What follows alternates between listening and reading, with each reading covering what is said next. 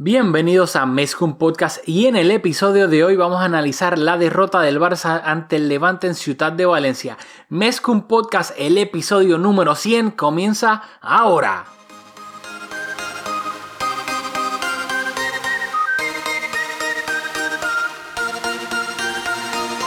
Kevin Roland, contigo empezó todo. Somos el mejor club del mundo, digan al que digan. Vinga el Barça i vinga Catalunya! Apreteu-vos els cinturons, que ens ho passarem bé. Bienvenidos al episodio número cien de Mescum Podcast, un podcast dedicado a cubrir toda la actualidad del Fútbol Club Barcelona. Les habla Rafa Aldamuy junto a Julio Borra. ¡Dímelo, Julio! ¿Está pasando? Saludos, Rafa, y saludos a todos y a todas las que nos escuchan. Episodio número cien, estamos de celebración. ¿Qué está pasando, Rafa? Todo tranquilo, todo quieto. ¿Cómo te sientes? Llegamos a los cien episodios de Mescum Podcast de, de, desde el dos mil dieciséis, pero llegamos a los cien episodios.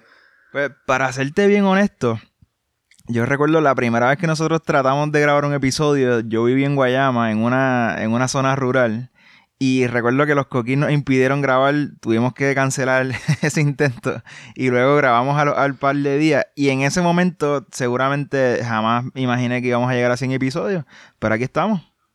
Aquí estamos, así que gracias a todos y a todas las que nos escuchan, nos han escuchado y nos siguen escuchando a través de estos ya casi tres años, si no me equivoco. Yo soy malísimo con las matemáticas, pero casi tres años y cien episodios, así que muchas gracias a todos, porque en verdad esto lo hacemos para esta comunidad del Fútbol Club Barcelona en español, ya sea en cualquier parte del mundo que nos escuchen, en Europa, en Latinoamérica, en América del Norte, donde sea que nos escuchen, en el Caribe.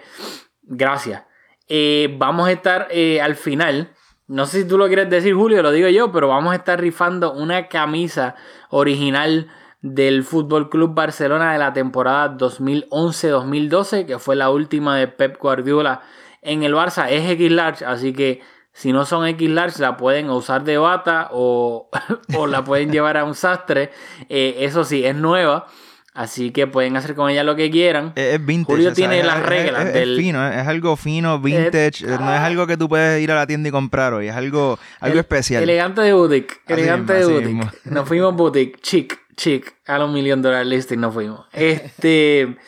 Así que vamos a tirar una palabra clave que la vamos a decir más o menos ya cuando estemos acabando el, el este episodio. No vamos a decir exactamente cuándo, para que la pues para que traten de escuchar lo más que puedan, y quien primero nos escriba la palabra clave a nuestro inbox de Mescom Podcast, que yo me voy a asegurar sí. que esté abierto. Bueno, primero que porque tal vez nosotros sí no lo estamos siguiendo, pues no, que yo espero que obviamente nos estén siguiendo, pero si nosotros no estamos siguiendo a esa persona, no sé si nos va a poder escribir en, al inbox directamente, así que yo voy a poner ese feature que esté abierto a todo el mundo, para que la primera persona que nos escriba por inbox la palabra clave se lleva la camisa y nosotros se la vamos a enviar por correo. Por inbox así de que, Twitter. Ya saben.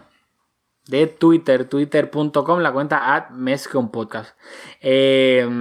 Así que vamos a lo que viene. Recuerden que nos pueden seguir rapidito en la, todas las redes sociales bajo Mescum Podcast, Facebook, Instagram y Twitter. Especialmente en Twitter es donde más activos estamos contestando y pues a, comentando sobre todo lo que pasa en el Barça, especialmente los días de partido. Así que nos pueden seguir en todas nuestras redes sociales. Dicho eso, vamos a lo que vinimos. No nos hemos, no hemos hablado en un tiempito, ya que han pasado varias cosas en el mundo del Barça bastante atípicas, diría yo. La última vez que grabamos un episodio fue eh, la victoria del Barça contra el Eibar, que le daba el liderato de la Liga al Barcelona. Luego de eso, Julio estaba para eso en Puerto Rico, disfrutando allá de unas merecidas vacaciones. Mm. ¿Cómo la pasaste allá, Julio? Ajá, en fiestas, qué buena vida. Súper bien, como siempre. Ok, eh, un hombre de pocas palabras. Dicho eso, eh, luego el Barça jugó a mitad de semana contra el Slavia de Praga, visitando al Slavia de Praga en la Champions League. Ganó eh, dos a uno, una victoria que yo diría que milagrosa, porque para mí el Barça mereció O sea, no perdió de milagro ese partido. Luego el fin de semana no jugó, ya que el clásico quedó pospuesto por parte de Javier Tebas y la Liga, o y la Real Federación. Yo ni recuerdo bien quién exactamente fue el que lo pospuso, pero el punto es que no se jugó el clásico, así que el Barça y el Madrid tuvieron ese fin de semana libre. Luego, esta mitad de semana, el Barcelona venció al Real Valladolid en el Camp Nou el martes cinco a uno, y luego este fin de semana el Barcelona visitó al Levante en Ciutat de Valencia y perdió con un marcador de tres a uno. El Barcelona salió, salió de la siguiente manera con esta formación: Marc-André Ter Stegen en la portería, defensa de cuatro, Sergi Roberto de lateral derecho, Piqué y Lenglet pareja de centrales, Nelson Semedo lateral izquierdo, mediocampo de tres, Frenkie de Jong de mediocentro, Arturo Vidal de interior derecho, Arthur de interior izquierdo, y arriba el tridente, si lo quieren ver como un cuatro tres tres o si lo quieren ver como un cuatro cuatro dos, bajen a Griezmann entonces, pero arriba estaban Antoine Griezmann, Luis Suárez y Lionel Messi, mientras que en el banquillo se encontraban Carlos Pérez, Sergio Busquets, Ansu Fati, Ivan Rakitic, Neto, Todibo y Jordi Alba. Dembélé, Bagué y Aleñá se quedaron fuera de la convocatoria, mientras que Todibo fue el último descartado, no entró al banquillo, y Samuel Umtiti se encontraba fuera por lesión. ¿Qué me tienes que decir de la alineación, Julio? Bueno, vamos, vamos por línea como hacemos habitualmente. El lateral izquierdo, interesantísimo. Salió Antoine Griezmann de lateral. No, no. Jugó delantero, pero vamos a discutir más adelante que, que Griezmann estuvo más de lateral que delantero. Y me pueden decir loco, pero yo, Rafa, estoy convencido de que Semedo es una mejor alternativa que Junior Firpo. Así que es un disparate, no, no tiene ningún sentido, no, no debería de ser así. Pero ante lo que hemos visto de Junior Firpo, pues Semedo por el lateral izquierdo cuando no está Jordi, yo Yo creo que, que es la mejor alternativa. En el mediocampo, eh, yo creo que Valverde hemos visto que es un hombre sencillo. No, no, no lo digo como un insulto, pero es un hombre que cuando ve que algo le da resultado le gusta repetirlo. Así que Vidal ante el Valladolid fue titular, victoria abultada, así que le devolvió la, la titularidad. Y en el, la delantera, obviamente, lo, los tres jugadores más talentosos en esa posición. ¿Qué te pareció a ti? Bueno, yo creo que la defensa, teniendo en cuenta que Jordi Alba estaba en el banquillo porque venía arrastrando unas molestias de mitad de semana, así que no estaba lesionado, pero Valverde no quiso arriesgar poniéndolo de titular. Por ende, entiendo que Sergio Roberto fuese el lateral derecho y Semedo el lateral izquierdo, porque lo que hemos visto de Junior Firpo por lo que va de temporada ha sido, para ser honestos, horrible. O sea, las veces que Junior Firpo ha jugado, no es que ha jugado decente o ha jugado un poco mal, es que lo ha hecho horrible. Y creo que esa es la palabra perfecta para definir hasta el momento cómo lo ha hecho Junior Firpo. Y que así también que como... Semedo, que hemos, lo hemos dicho, este no fue el primer partido que, hablando particularmente de la primera mitad, creo que lo hizo bastante bien, pero en otros partidos en esta temporada, en uno particularmente recuerdo haberlo reseñado aquí, que Semedo nos pareció que estaba bastante adecuado en esa posición. Inclusive para mí Semedo ataca mejor como lateral izquierdo que como lateral derecho.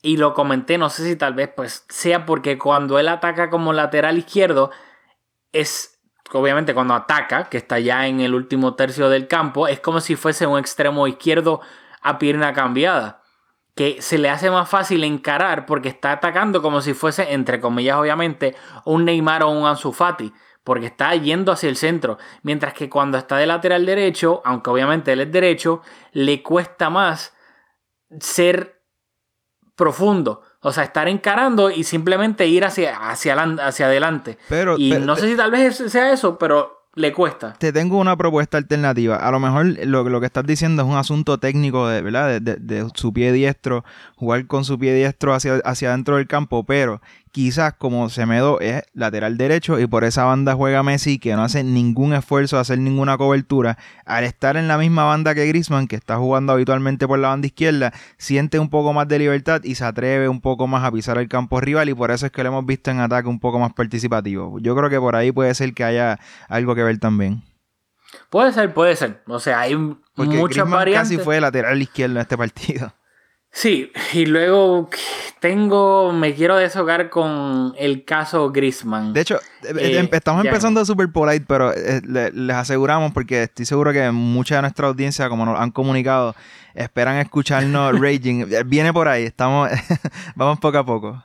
Exactamente. Luego la pareja central es un Titi lesionado, pues creo que es bastante obvio que jugaran Piqué y Lenglet. El mediocampo también, como dijiste, Valverde es una criatura de, de hábitos que si le funcionó algo es bastante probable que lo vuelva a repetir.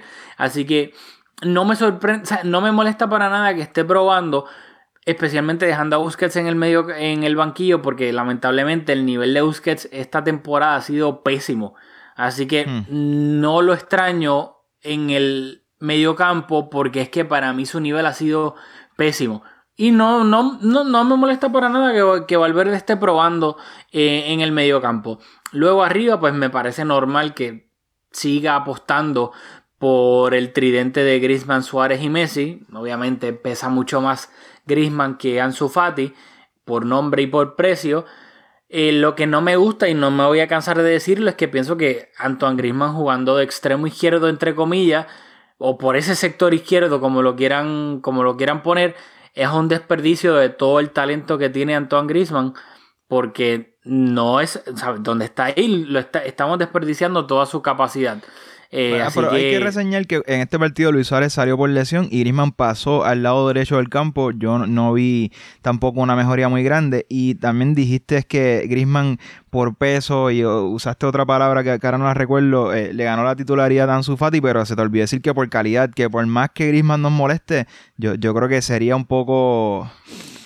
un poco sí, sensacionalista es que, decir que, que, que por calidad, ¿verdad? Pero es que eh, la calidad que... la calidad de Griezmann se anula completamente en esa banda izquierda. Ya, pero Griezmann por, por el... la banda izquierda contra es un, un, un jugador de más calidad que Ansu Fati hoy. Y es normal, porque Ansu Fati es, es un jugador de, de, del equipo sub diecisiete hace unas semanas. Yo, yo creo que eso es normal.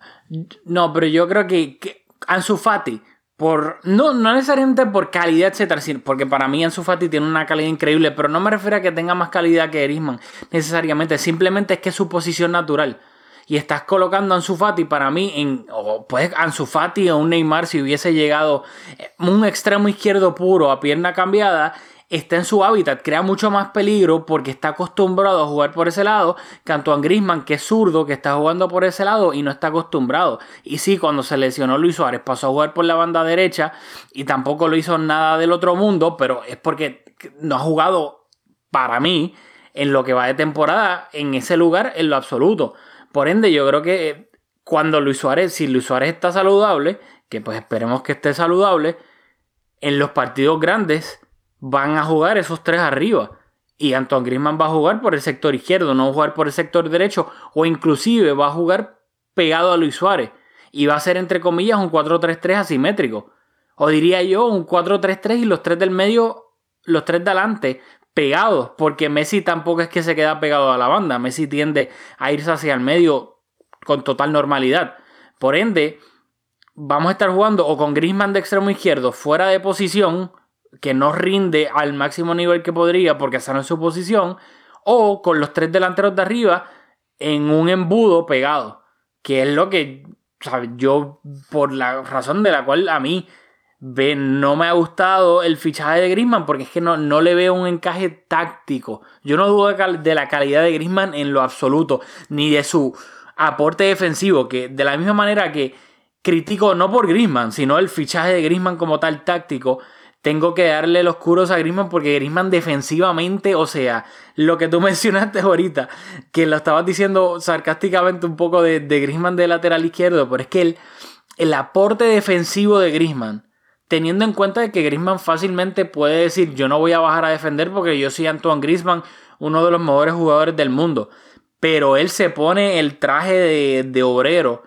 Y básicamente, un, un, o sea, ¿cuántas veces en este partido no vimos a Griezmann defendiendo en el área del Barcelona? Bueno, o sea, en un montón, y no solo en este partido, en partidos anteriores, sacando el balón casi de la línea, ahí asistiendo casi a Ter Stegen en, en labores defensivas. Eh, no es su rol, pero, pero como dices, lo hace bastante bien, y eso yo creo que... Apa, lo normal sería que un jugador que tenga esa implicación defensiva se lleve, se lleve todo lo... todos los praises de, de la fanaticada, pero yo creo que cada vez que Griezmann despeja un balón en, en la línea de fondo en, de, bien profunda en el área del Barça, por lo que costó, lo que provoca es furia, porque, porque tú te, vete a marcar goles que tú haces defendiendo. Y yo creo que es un poco raro esa dinámica que se está dando, que Griezmann mientras más aporta defensivamente, la gente más se irrita, yo creo. Esa es la percepción que tengo. Pero se irritan no con él, porque en esto yo creo que Griezmann no, está o sea, claro. o sea, libre de culpa, en el sentido de que... O con la planificación deportiva no... que se fichó un jugador que no tenía cabida. Pues exactamente, eso es lo que me refiero, a que Griezmann... Es... Aquí yo no creo que nosotros estamos criticando... la calidad de Griezmann en lo absoluto. Para mí Griezmann, o sea, su calidad no se discute y yo le aplaudo de pie su aporte defensivo porque es que me parece increíble lo que está haciendo. Y para estar jugando fuera de, de, de una, o sea, jugando en una posición en donde no le está sacando el jugo para nada. Y eso es lo que me, a mí, y yo creo que a muchos culés también le da rabia, que tener un jugador tan, tan bueno y estar desperdiciándolo porque, pues, lamentablemente, no, él no rinde en esa posición y me parece totalmente normal.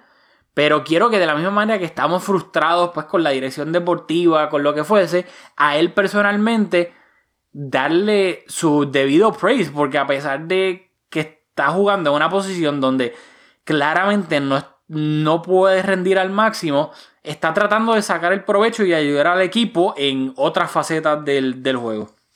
Totalmente de acuerdo. Eh, dicho eso, con este mini rant, antes de ni siquiera haber hablado de un gol, el Barça se iba a adelantar en el marcador en el minuto treinta y ocho gracias a una jugada de Nelson Semedo dentro del área. Iban a cometer penal sobre él y Lionel Messi iba a, pues, a tomar el, el penal y iba a marcar para que el Barça se adelantara en el minuto treinta y ocho cero uno. ¿Qué me tienes que decir de esta jugada? Bueno, decir que fue una jugada bastante larga y unos cuantos pases antes de, de ese pase que encontró a Semedo, que luego recibió el contacto dentro del área, creo que hubo un fuera de juego, eh, no, no se revisó, no, no se marcó, el, fue un gol. La, la falta de, de penal contó como, como una falta válida dentro del área, otorgándole así al, al Barça la, la posibilidad de tomar el penal y Messi lo anotó, pero creo que el gol no debía haber, no debía haber contado. Totalmente de acuerdo, y yo, sea el equipo que sea, yo soy partidario de que, o sea, esto claramente es un fuera de juego que afecta a la jugada porque el Barça siguió con el balón. No fue que el, el Levante recuperó el balón en algún momento y entonces, entre comillas, ese fuera de juego quedaba invalidado. O sea, la jugada siguió y el Barça siguió con la posesión del balón. Por ende, para mí, pues fue un error increíble del V A R que no hayan anulado esta jugada por fuera de juego de Antoine Griezmann. Y me parece que, especialmente, especialmente en España... Todo, o sea, en la liga, la gente que corre la liga, ya sea el V A R, ya sea eh, las fechas de los partidos, los horarios de los partidos, o sea, para mí la liga administrativamente es un desastre. En todo lo, lo o sea, todo eso relacionado a, a, a lo que le conlleva a Javier Tebas, para mí, more often than not, se hace mal en la liga. Y sí, esto es otro, otro ejemplo de eso. Sí, sí, estoy de acuerdo. Eh, sé que hay muchos oyentes que quería hacer, dar un poquito de, de contexto, que nos escuchan y, y no ven todos los partidos, así que para no irnos a cosas tan específicas como, como ese rant de la alineación y eso, para ir dando un poquito de contexto a la misma vez, yo te diría que hasta este momento el Barça en la primera mitad consiguió anotar ese gol de penal y no tuvo muchas ocasiones. Griezmann tuvo una que, que el portero sacó. Pero yo, yo te diría, a mí me estaba, no es que me estaba encantando el partido ni mucho menos, pero me, me estaba pareciendo que, que estamos jugando, para estar jugando fuera de casa, un partido correcto. Sí, o sea, el Barça no le estaba pasando por encima ni mucho menos al Levante, pero era el típico partido conservador de Valverde, del Barça de Valverde, que estaba tratando de controlar el balón, eh, el partido a través del balón, que no estaba haciendo mucho con el balón, ¿sabes? Una, dos o tres jugadas puntuales, no se estaba arriesgando mucho. Y estaba siendo aburrido. Aburridamente conservador, pero tenía... Hizo... No, pero no, no estaban jugando mal. Y las ocasiones que el Levante sí tuvo, creo que en, hasta ese momento, en la primera mitad, la defensa del Barça parecía bastante sólida, cortando toda esa jugada. Y hasta ese momento parecía un partido que, aunque el Barça no estaba siendo brillante, yo me atrevería incluso a decir que tenía el partido controlado. Sí, lo, ahora lo que yo voy a decir, no sé si estás de acuerdo conmigo, al final la defensa en la primera mitad siempre hacía la jugada correcta para, sí, para la, evitar la Puyol, el peligro. la, para... de último momento.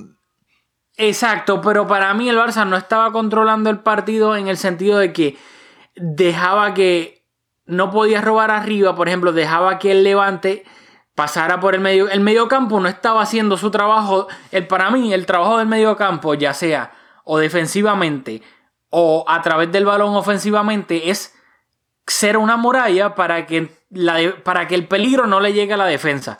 Para que la defensa no tenga que estar a última hora tratando de hacer la Puyol. Claro, para mí es el... No, estoy, estoy totalmente de acuerdo con esa observación y es algo que lo hemos hablado aquí, que la presión que está haciendo el Barça, esa primera línea de presión, la, nos la superan bastante fácil y el mediocampo entonces queda descolocado y corriendo tras el balón y entonces la defensa tiene que venir a tapar esa deficiencia en la presión y, y eso es algo que, que lo hemos hablado aquí.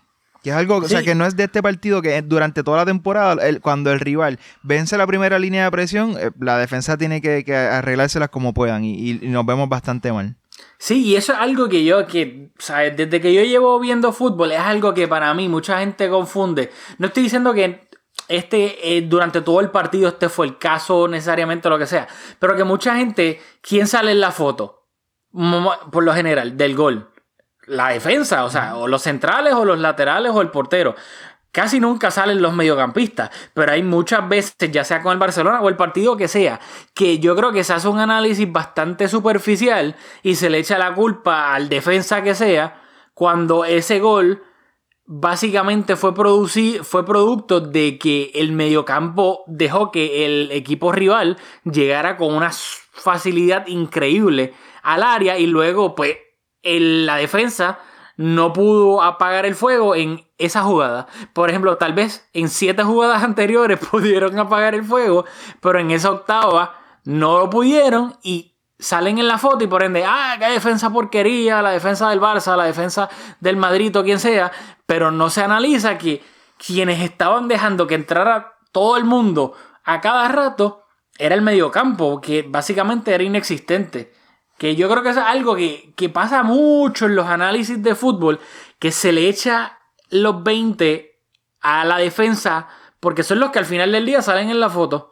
Claro, cuando una deficiencia en la presión, una deficiencia del mediocampo hace que, que, el, que el rival llegue en ataque en superioridad numérica, pues naturalmente no se le puede culpar entonces a, a la defensa por no poder, como, como dices, contener ese ataque porque están en, en minoría. Así que de acuerdo, y nos está pasando mucho esta temporada. Bueno, y voy a utilizar ese rant entre comillas para llevar esto al primer gol del Levante, que iban a empatar el partido en el minuto...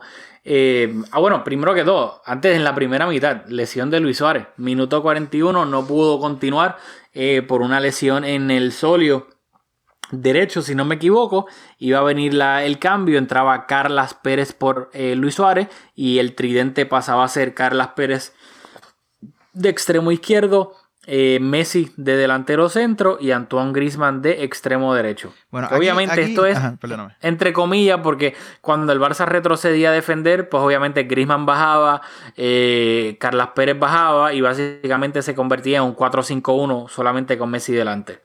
De la misma manera que antes, cuando todavía estaba Suárez, como Griezmann, eh, Griezmann bajaba a defender, era básicamente un cuatro cuatro dos. Ajá, sigue. Pues aquí me toca el rant a mí, ¿verdad? Ok, súper. Porque a, yo sé que Twitter no, no es representativo, de, de, no es una muestra representativa del de, de universo Barça y de, de todas las fanaticadas, pero a mí me da la sensación de que, bueno, Luis Suárez es bastante criticado, se le critica incluso la presión, que es algo que, que yo realmente no, de verdad, no, está un jugador que está entrado en edad, pero a mí me parece que por lo menos hace el intento. Y el Barça hasta este momento, hasta el momento de la lesión, no estaba ganando porque Luis Suárez estaba en el campo. No estoy diciendo eso, eso sería... Decir eso sería una tontería y sería un error. Sin embargo, luego en la segunda mitad vamos a discutir que el partido cambió por completo y teníamos en cancha a Griezmann por el lado derecho, así que el pretexto de que Griezmann estaba jugando fuera de posición, no, ¿verdad? Ya, ya, ya no estaba. Estaba Carlos Pérez, un jugador que hace muchas coberturas, que, que, que curra, corre un montón. Eh, un jugador que, que tú has comparado con Pedro y no eres el único, lo, lo, he escuchado a mucha gente comparar a Carlos Pérez con Pedro. Estaba en la cancha, que es un jugador que presiona mucho más que Luis Suárez, y luego eventualmente entró Ansu Fati, otro delantero que mucha gente le gustaría ver en la cancha en lugar de, de Luis Suárez. Y mientras progrese el, el episodio vamos a ir hablando de lo que pasó en la segunda mitad, pero hay veces que, eh, nuevamente, va a sonar como una tontería porque el Barça no está ganando por Luis Suárez, pero a, ante su ausencia es que tampoco vimos que los que están en la cancha, su nivel fue tal y la presión fue tal que, le, que el rival los dejamos con pocas opciones, así que los lo, vamos a ir hablándolo poco a poco. Ok, pues dicho eso, vamos a pasar rapidito a la segunda mitad, que en el minuto sesenta y uno iba a llegar el gol del Levante, iba a ser una asistencia de Morales a Campaña, pero quiero analizar un poquito la jugada, que iba a ser un despeje de Piqué, eh, casi cerca de la banda derecha. El despeje iba a ser no raso, sino pues por el aire. Le ganan el, la posición a Arturo Vidal, o sea, el cabezazo no lo gana Arturo Vidal, sino que lo gana un jugador del Getafe. Él de cabeza básicamente le hace el pase a Morales dentro del área, que luego le cede el balón a Campaña, que remata de primera para, para marcar el uno uno. Y rápido en esta jugada, porque creo que, que se habla un poco de lo que discutimos hace como dos minutos de el mediocampo. Aquí Piqué, obviamente, está en el sector derecho y despeja el balón. Al Arturo Vidal no tan solo no ganar el balón, sino que el jugador del Levante de primera de cabeza le hace el pase a Morales, que está dentro del área. Lenglet es el único defensa del Barça que está dentro del área. Por ende, Lenglet le tiene que salir a, a Morales, es obvio. ¿Qué pasa? Campaña está llegando de segunda línea y Nelson Semedo está... no está pegado. Si la jugada está pasando por la banda derecha, yo creo el lateral izquierdo tiene que obviamente adentrarse un poco, no puede estar completamente pegado a la banda izquierda. Nelson Semedo estaba pegado a la banda izquierda y bastante adelantado, por ende completamente fuera de la jugada. Luego Frenkie de Jong estaba frente al área, pero estaba con un jugador del Levante. Arturo Vidal, que era el interior derecho, le ganaron el cabezazo. El otro interior era Arthur, que era el que, entre comillas, tenía que estar velando esa entrada de segunda línea de, de Campaña, pero Arthur perdió por completo esa marca, ni siquiera venía yogueando hacia atrás, y por ende fue que Campaña pudo rematar completamente solo, porque Nelson Semedo estaba completamente en la banda izquierda y Arthur hizo la cobertura defensiva trotando. Ya, bueno. Yo no tengo mucho más que añadir a, a esa muy buena exposición. Sí decir, para seguir dando un poquito de contexto, que el, el partido cambió totalmente en la segunda mitad. El Levante atrás en el marcador, pues, naturalmente salió a buscar el empate. Incluso luego salieron a, obviamente a buscar los tres puntos. Pero desde que comenzó la segunda mitad, el Levante siempre estuvo... más cerca, o la sensación era que el Levante tenía más oportunidades de empatar el partido que el Barça de... de engrandecer la ventaja de, de, de, de la ventaja de un gol, de hacerla de dos goles. O sea, eso a mí no me parecía una opción. Lo que, lo que parecía que estaba más cerca siempre antes de ese primer gol fue que el Levante, con, con su presión, con, con su ímpetu, que el Barça salió dosificando, se parece que sentían que tenían los tres puntos ya asegurados, pues el Levante aprovechó esa dejadez y ahí comenzó, con esa jugada que acabaste de describir, comenzó lo que fue eventualmente una debacle. Yo creo que es lo que, lo que tú comentaste en la primera mitad, que el Barça estaba, entre comillas, controlando el partido, nada guau, wow, nada increíble, aburrido, y pensaron que con eso iba a bastar en la, eh, bastar en la segunda mitad, con ir a sesenta por ciento, a sesenta millas por hora, tranquilo, pero claramente cuando el rival sale en la segunda mitad a ciento veinte millas por hora, pues si tú vas a sesenta es bastante probable que te, que te pase por delante, y eso fue exactamente lo que pasó. Luego en el minuto, dos minutos después, iba a llegar el segundo gol del Getafe, el que le iba a dar la ventaja. Iba a ser un pase filtrado de Campaña a Borja Mayoral. Tanto Lenglet como Piqué habilitaron a, a Borja Mayoral, y tan pronto recibió Borja Mayoral el pase en el, en el borde del área, en la media luna, sacó un remate. Piqué bastante blando en esa cobertura de Borja Mayoral, y Borja Mayoral sacó el remate eh, cruzado. Básicamente le dio una rosca al balón que cada vez se alejaba un poco más de Ter Stegen. Inclusive Ter Stegen logró eh, tocar el balón con, con sus dedos, pero el balón se iba alejando cada vez y cada vez más de él, que inclusive aún con Ter Stegen tocando el balón, como quiera, entró a portería para el segundo gol del Levante. Sí, el Barça yo creo que nunca pudo recuperarse de, de ese primer gol.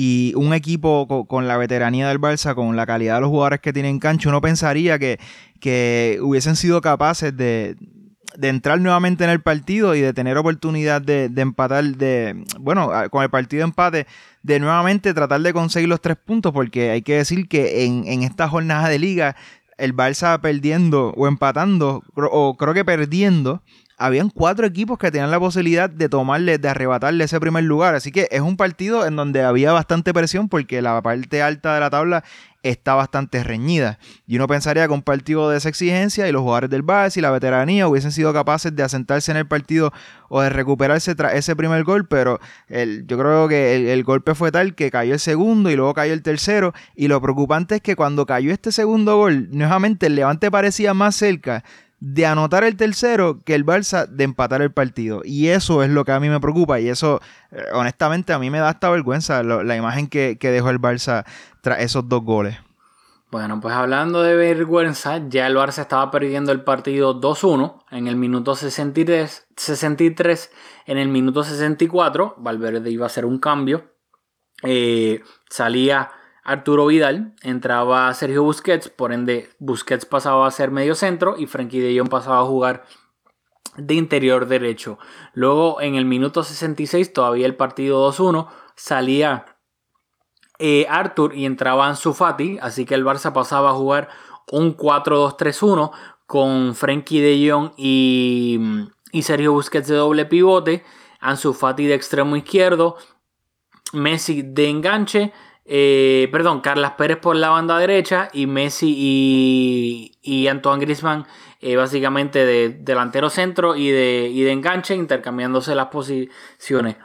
¿Qué pasaría? Okay. No, no, vamos a detenernos, ahora que comentaste los cambios, me encantaría uh-huh. escuchar tu opinión sobre esto y detenernos un poco, porque igual que la gente critica a Luis Suárez, yo creo que desmesuradamente, lo mismo con, con Busquets esta temporada, y tú lo hiciste al comienzo del episodio, hablando del nivel de Busquets, que yo concedo que está lejos de ser el mejor mediocentro del mundo, como lo ha estado haciendo por muchos años, un jugador impecable, irrepetible. O sea, Sergio Busquets es un genio, o sea, no...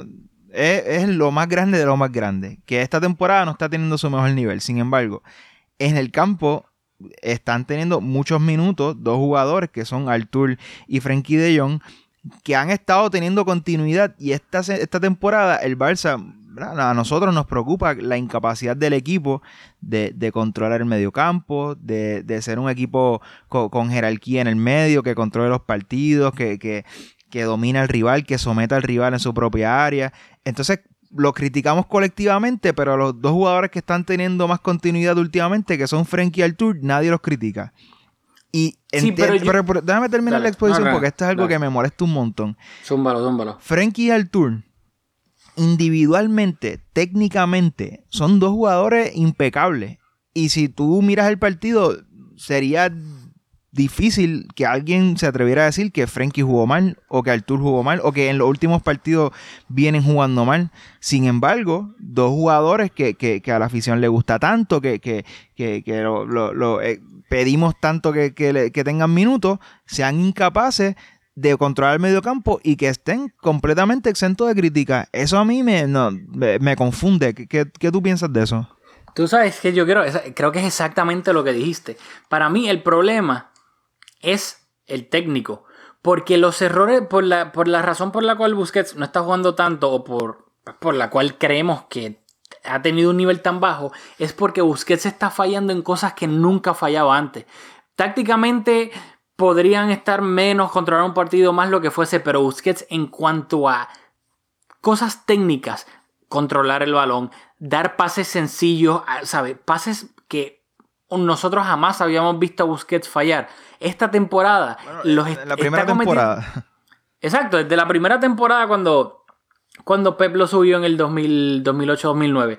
No lo veíamos hacer errores técnicos de... que tú decías, pero es que Busquets nunca te va a fallar un pase, nunca te va a fallar un control, pero esta temporada sí lo está haciendo. ¿Qué pasa? Diste, para mí...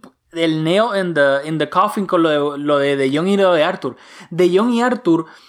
técnicamente no están fallando, están siendo los cracks que son técnicamente, ya sea recibiendo el balón, dando el pase. Lo que está fallando Arthur y De Jong es que exactamente no están controlando el partido. También estoy de acuerdo en eso. Pero para mí eso es algo táctico. Que eso, más que sí el jugador tiene culpa de eso, pero también es el entrenador. Cuando dos jugadores no te están haciendo errores técnicos, pero claramente no están controlando el partido, yo creo que eso, gran culpa de eso cae en el entrenador, porque el entrenador es el que tiene que diseñar, ver el error táctico, porque si están mal posicionados, no están eh, uno más pegado del otro, uno más separado, no sé, a mí, a mí no me pagan para ser entrenador del Barça, pero para mí eso recae en el entrenador, porque claramente es un problema táctico. No de rendimiento individual de un jugador. No es como que poner a Sergi Roberto en el mediocampo, que tú claramente sabes que no tiene la calidad para estar jugando en el mediocampo. Pero cuando vemos a Arthur y a Frenkie, técnicamente tener un partido casi excelente en cuanto a pases, en cuanto a control, o sea, no pierden el balón, no regalan el balón, pero simplemente por razones tácticas no están controlando el partido. Y para mí eso es culpa del entrenador. Porque no, técnicamente lo están haciendo bien. Yo, yo creo que yo estoy de acuerdo con que el entrenador tiene culpa, y en este caso Valverde tiene mucha culpa. Sin embargo, yo creo que no es lo mismo tú tocarla, recibirla, darla hacia atrás, darla hacia el lado, no perderla, contra que ser un jugador como lo que se espera en el Barça. Que, que aparte de eso, se te exige que posicionalmente sea un maestro, que vea las jugadas antes de que pasen, de, de que tengas la capacidad de controlar el medio, porque es que no basta con técnicamente no equivocarte, y eso es lo que creo que estamos viendo de, de estos dos mediocampistas. Y te pongo, por uh-huh. ejemplo, el, el Barça de Luis Enrique, el, el, el Barça que, que lo ganó todo, la última temporada de Xavi, que Xavi había perdido titularidad. Ese Barça no era un equipo que te sometía con la posesión y te machucaba y te machucaba hasta que conseguían derrumbar la, la defensa y anotaban. Ese no era ese equipo, era un equipo que, que jugaba muy bien en las transiciones, pero cuando entraba Xavi... solito, esa, la manera en que Xavi jugaba se alejaba un montón de, de la idea del equipo, y por eso Rakitic le ganó la titularidad. Pero tú te acuerdas de esa temporada que entraba Xavi, daba tres vueltitas y controlaba, y te amarraba un partido que estaba en la segunda mitad un poco alocado, entraba Xavi y te lo corregía. O sea que un jugador, aparte de la idea del técnico, un jugador sí es capaz de darle pausa al medio, de, de decir, dame el balón, vamos a... a, a, a vamos a corregir esto, este, esta falta de orden, y ninguno de los dos lo está haciendo, y a mí me frustra porque es que todos criticamos la falta de control que tiene el Barça en el medio, pero nadie critica a los que están jugando en el medio.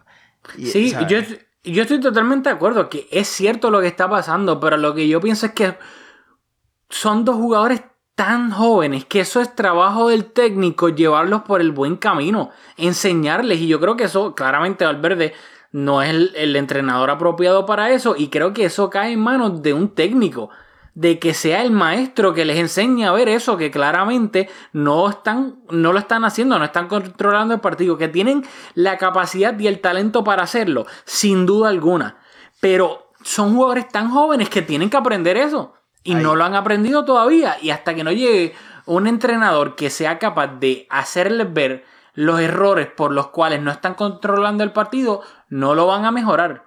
Tienen el talento para ser el mejor mediocampo del mundo sin duda alguna, pero con un entrenador que los, que los entrene en eso, porque claramente son dos jugadores, Arthur, que esta es su segunda temporada en Europa, y Frenkie de Jong, que es pues, su primera temporada con el Barça, necesitan a alguien que los lleve por el camino del aprendizaje.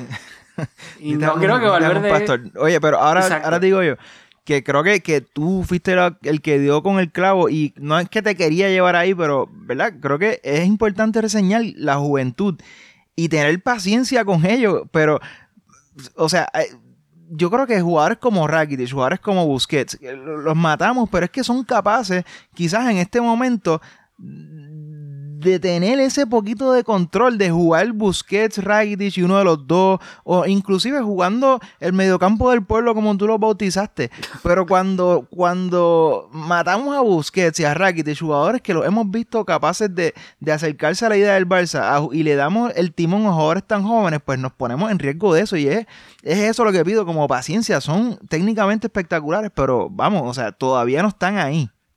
Claro, pero yo prefiero honestamente estos growing pains con estos dos jugadores que Que hay gente que no, que Busquets o que Rakitic se no va a traerlo. Pero es que ya nosotros, ya tú sabes lo más que te va a dar Rakitic. Y con treinta y uno, treinta y dos, lo que sea que tenga, treinta y pico años que tenga. So, yo prefiero que Arthur y que Frenkie tengan estos growing pains a que decir, ah, como que vamos a traer a Rakitic o a, o a Busquets o que sea. Ya nosotros sabemos lo que pueden dar cada uno de ellos. Sabemos su ceiling.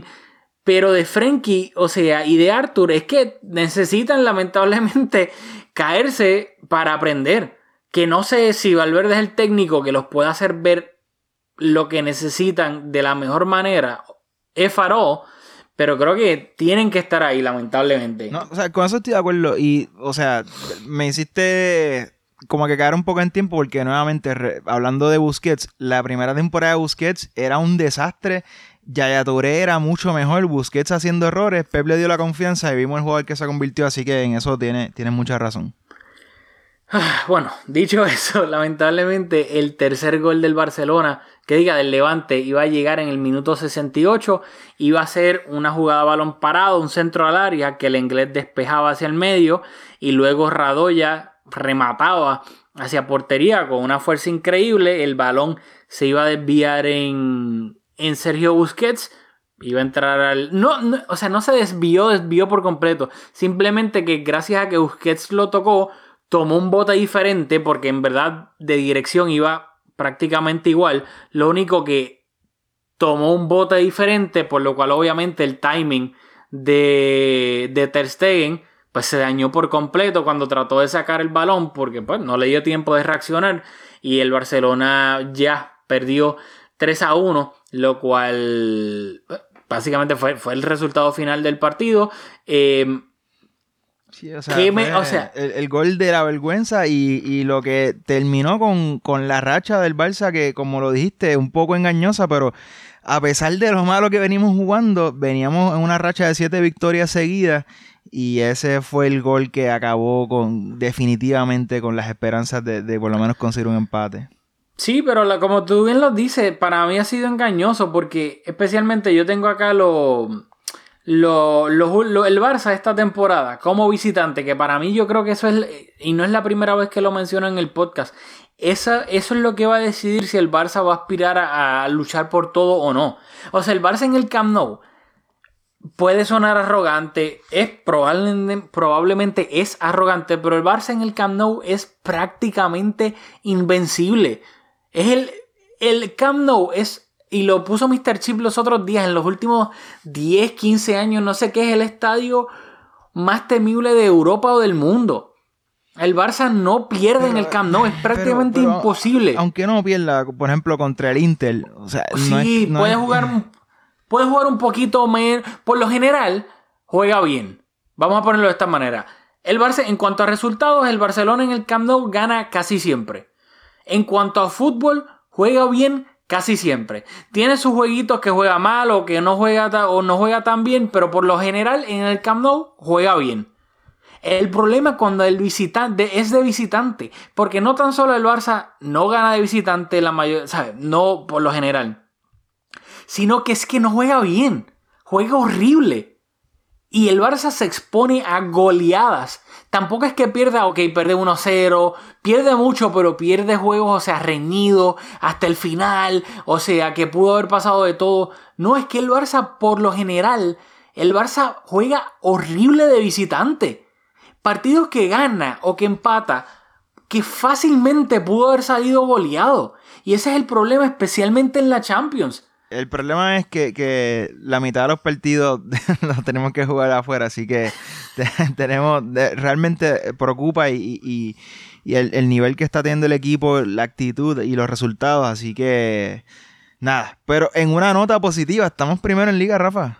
A pesar de todos estos papelones, estamos primero en Liga. Así mismo, el, el Barça jugó a las once de la mañana, esto es lo increíble, perdió. Todo el mundo estaba lamiéndose, olvídate, salivando. Es como cuando un perrito, cuando se cae algo de comida de la mesa, está, olvídate. Porque cuatro equipos podían hacerse con la primera posición en la tabla. Exactamente. Pero ¿qué pasa? Primera oportunidad para que un equipo, creo que empataban contra el, si no me equivoco, con, con el Barça, a punto. El Atlético de Madrid jugaba contra el Sevilla, empataron. Por ende, no pudieron pasarle al, al Barcelona. Perdón, le, le pasaban si ganaban. Pero ¿qué pasó? El Atlético no pudo. El, el Atlético ni el Sevilla, porque si el Atlético o el Sevilla ganaban ese partido, le pasaban al Barcelona en puntos. Uh-huh. Así que resultado perfecto para el Barcelona. Luego por la tarde jugaba el Madrid en el Bernabéu, recibiendo al Betis del gran Marc Bartra. Con una victoria, le pasaban al Barcelona y se colocaban de líderes. Empataron cero cero en el Bernabéu. ¡Ah! No, nada. Otro equipo que podía pasarle al... El Granada. El otro equipo era el Granada, que jugó en casa contra la Real Sociedad y perdió uno dos. Así que perdió de nuevo la, oportun... perdió la oportunidad de colocarse líder de la liga. Y ahora mismo... Eso, eso es Barcelona... una locura. O sea, que... Mira la, la tabla. Que después no, que la liga, que se llevó, bla, bla. Claro, el Barça y el Madrid tienen un partido menos. Importante. Pero el primer lugar hay tres hay equipos empate. Con veintidós, un triple empate con veintidós puntos. Y obviamente es un tri- el Barça está líder entre comillas porque la liga no se decide por goal average, se decide por el head to head. Así que obviamente todavía primero, no se han jugado ninguno de los dos clásicos. No, pero eh, ya hay que hay que ser honesto, es un es un primero eh, estéril. Eh, hay Barcelona primero con veintidós puntos, Madrid segundo con veintidós puntos y la Real Sociedad tercero con veintidós puntos. Y un partido por, más. Por Exacto. El Atlético cuarto con veintiuno puntos, el Sevilla quinto con veintiuno puntos, el Granada sexto con veinte puntos, el Getafe séptimo con diecinueve puntos. O sea, del séptimo al primer lugar lo que lo separan son tres puntos. O sea, no, pero la liga no, no, no es muy competitiva. No, no, no, no, esa es la estupidez que uno siempre escucha y luego tú ves el Bayern que la gana, el City de Guardiola que la gana como por, por veinte puntos eh, o que te dicen, no, que la liga es una liga de dos entre el Madrid y el Barcelona, pero el año pasado la Premier fue una liga de dos entre el Liverpool y el, y el City y todo el mundo, olvídate, salivando, no, hasta la última jornada, pero si, si pasa una liga de dos en la, en, en la liga, olvídate, qué desastre, qué aburrido. Pero esa es la narrativa, que la gente se come lo que le den, lo que le den los medios así de cucharita en la boca. Eh, pero nada, rapidito, podemos seguir ahora, pero la palabra clave del sorteo es Chumi. Chumi. Así que la primera persona que nos escriba Chumi a nuestro D M de Mescum Podcast se gana la camiseta del Barcelona X Large. Yo creo que la estamos underselling. El gran premio de una camiseta el gran vintage, premio por el, original, por el... con tax. O sea, que nos costó, no le vamos ni a decir lo que tuvimos que hacer para conseguir esta joya. O sea... Así mismo, una camisa nueva de paquete, tiene el tag y todo. Así que ya saben. Dicho eso, malamente, podemos seguir. Eh, pues, para suerte del Barcelona, a pesar de su tropiezo en Ciutat de Valencia, sigue líder del, del campeonato porque ningún equipo que podía adelantarse, adelantársele a ellos en el, pues en la tabla, pudo aprovecharse. Así que creo que dentro de todo, pues lamentablemente, es buena noticia, pero no creo que el error de nuestros rivales deba ser una razón para la cual nosotros tirarlo por debajo de la alfombra y no hacerle caso, pues claramente, a los problemas que tenemos acá en el Barça. Totalmente de acuerdo. ¿Algo que nos quede? O, o no, solamente recordarle a la gente que hay Champions este martes. El Barça juega contra el Slavia Praga en el Camp Nou, recibe el Slavia Praga en el Camp Nou. Luego el próximo sábado recibimos al Celta de Vigo Eh, de nuevo en el Camp Nou, y después de eso lamentablemente hay un parón FIFA, el último que va a haber hasta marzo si no me equivoco, gracias a los dioses del fútbol, que creo que esto de los parones FIFA y tenerlos separados al principio de temporada es una de las cosas que yo más detesto en el planeta Tierra. Yo prefiero que cojan un mes y junten todos los FIFA breaks y los hagan en un mes y tengan un mes o un mes y medio de competencias de selecciones, a que hagan esto, que estén para un FIFA en septiembre, para un FIFA en noviembre, para un FIFA en, en octubre, perdón, para un FIFA en noviembre. Me, o sea, me irrita, pero es que no tienes idea. Así que pues esos son los próximos dos partidos, van a ser en el Camp Nou. Así que obviamente estaremos aquí para comentarlo en Mescum Podcast. No sé si Julio tenga algo más que decir antes de que nos despidamos. Sí, solamente un comentario que, que quiero hacer, y es que estaba viendo los números ahorita y nuestra audiencia poco a poco va creciendo, y si hay oyentes nuevos y ven una interrupción en, en los episodios como la semana pasada que, que no hubo clásico, aunque sí hubo partido a mitad de semana y pudimos haber hecho un episodio, pero lo habitual es que grabamos una vez a la semana, y esto es un podcast de, de, de revisar los partidos entre amigos, y así la audiencia creo que, que, que es una buena, una buena compañía de la liga, ver los partidos, nos escuchas y o, o confirmas lo que pensabas, o, o estás en desacuerdo con nosotros y nos los comentas, pero ¿verdad? Este podcast, lo que quiero decir es que no es de noticias, para eso hay otros medios y, y hay otros podcasts y Y, y ¿verdad? Nosotros no estamos en Barcelona, que no podemos hacer una ampliación de una noticia que leemos en Sport, así que si ven una interrupción es porque decidimos que al no haber partido, como por ejemplo en el parón FIFA que viene pronto, pues no, no amerita nosotros leerles el periódico o las otras fuentes de, de noticias del Barça, así que no se asusten, no es que estamos siendo incumpliendo con nuestra obligación, que nos la tomamos muy en serio de grabar un episodio todos los fines de semana, es que si sentimos que el contenido pues no, no amerita sacar el tiempo de grabar, pues simplemente cuando hay parón FIFA o como en este caso que se aplazó un partido, pues no grabamos. Así que esperemos que luego de ese parón sean continuos todos los fines de semana los episodios hasta el final de la temporada. Así mismo es, así que ya saben, nos vemos aquí la próxima semana en Mescum Podcast.